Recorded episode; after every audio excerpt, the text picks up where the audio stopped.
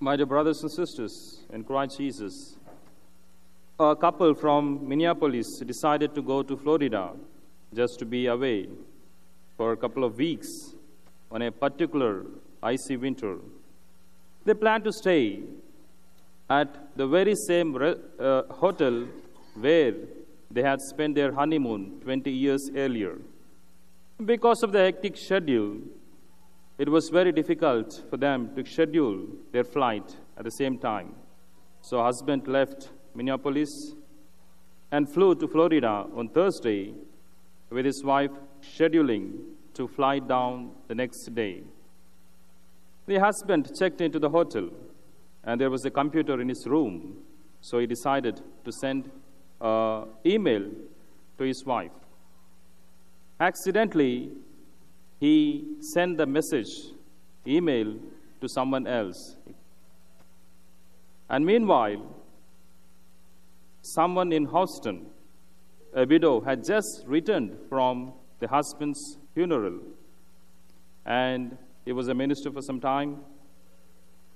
And then the wife, the widow, wanted to just check the messages because she is expecting the condo- messages of condolences from her relatives, friends, and well wishers. So she opened the computer and she read the message and she collapsed. And the widow's son rushed into the room to see her mother on the floor, and he was surprised and amazed to see what was on the computer screen. And the message is this To my loving wife, I have arrived, and I know you are surprised to see this message. And they have computers here and now, and you are allowed to send the messages for your loved ones. I have just arrived and have been checked in. I see that everything has been prepared for you for your arrival tomorrow. Looking at this, and I'm looking forward to seeing you soon and hope your journey is as uneventful as mine. And please note, it is very hot down here. and the widow was not ready to read this message, but it was a mistake. My dear people of God, the time will come when we get the message saying that the time has come for us to die. As the life is true, the death also is true. And it won't be a mistake for us. We are called to be ready for this time by having faith and hope in Christ Jesus. And in this contemporary world, we always speak about the art of living well.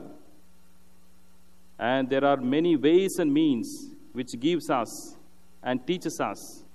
And there are exercises, diets, and the planners, etc., to help us to master the art of living well. And have we any time thought about art of dying well? My spiritual director, when I was in the seminary, is to speak very often about art of dying well. How well do we prepare to meet the Lord when we die or at the end of our lives?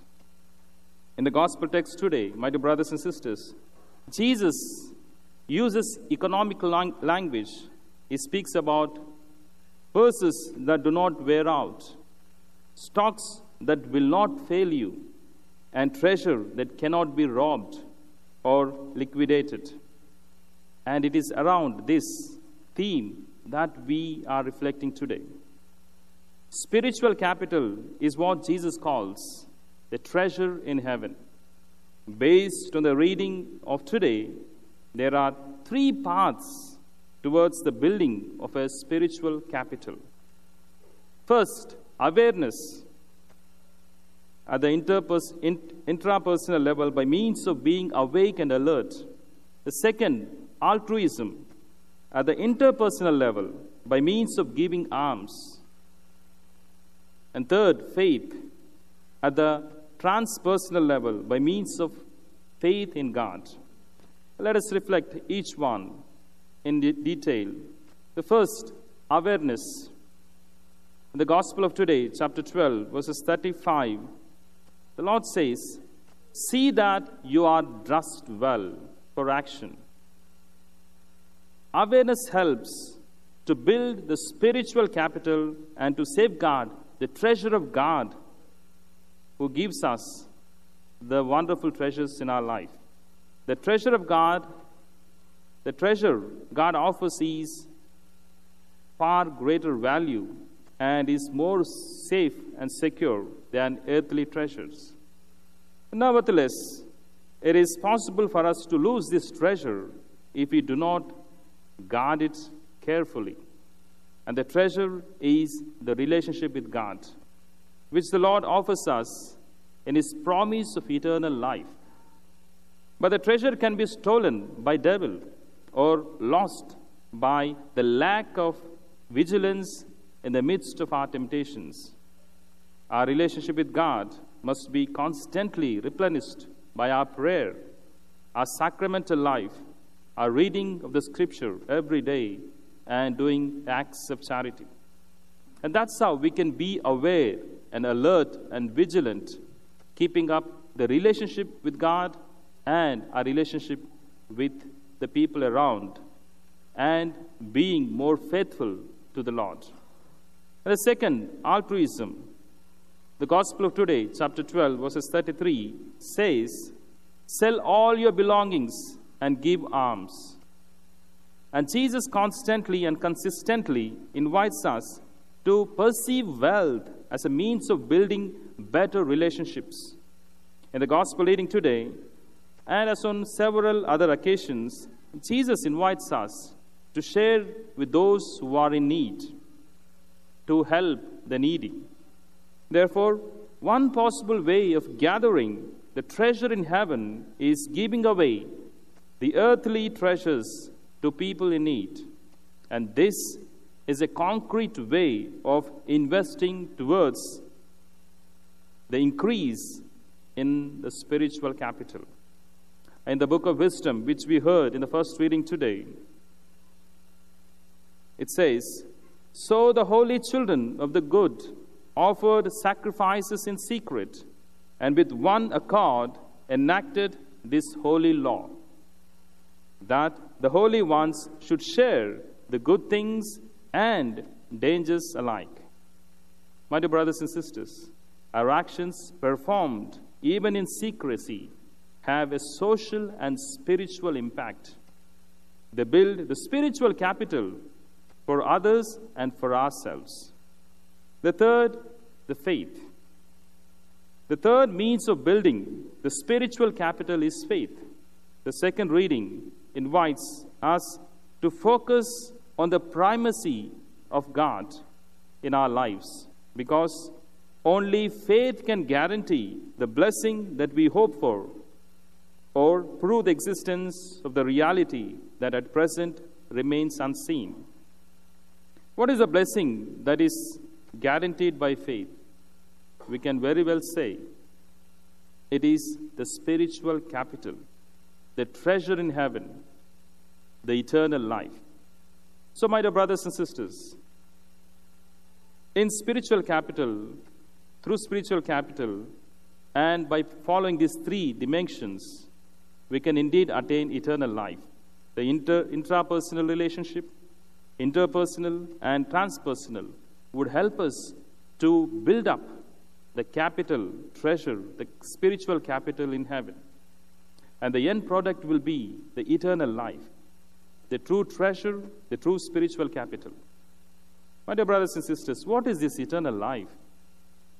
Pope Benedict Emeritus XVI says in his book, Jesus of Nazareth, eternal life is not as the modern thinkers or readers might immediately assume life after death, or in contrast to this present life, which is transient and not eternal.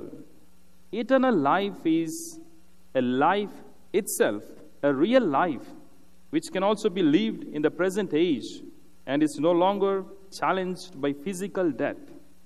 This is the point to seize life here and now, real life that can no longer be destroyed by anything or anyone.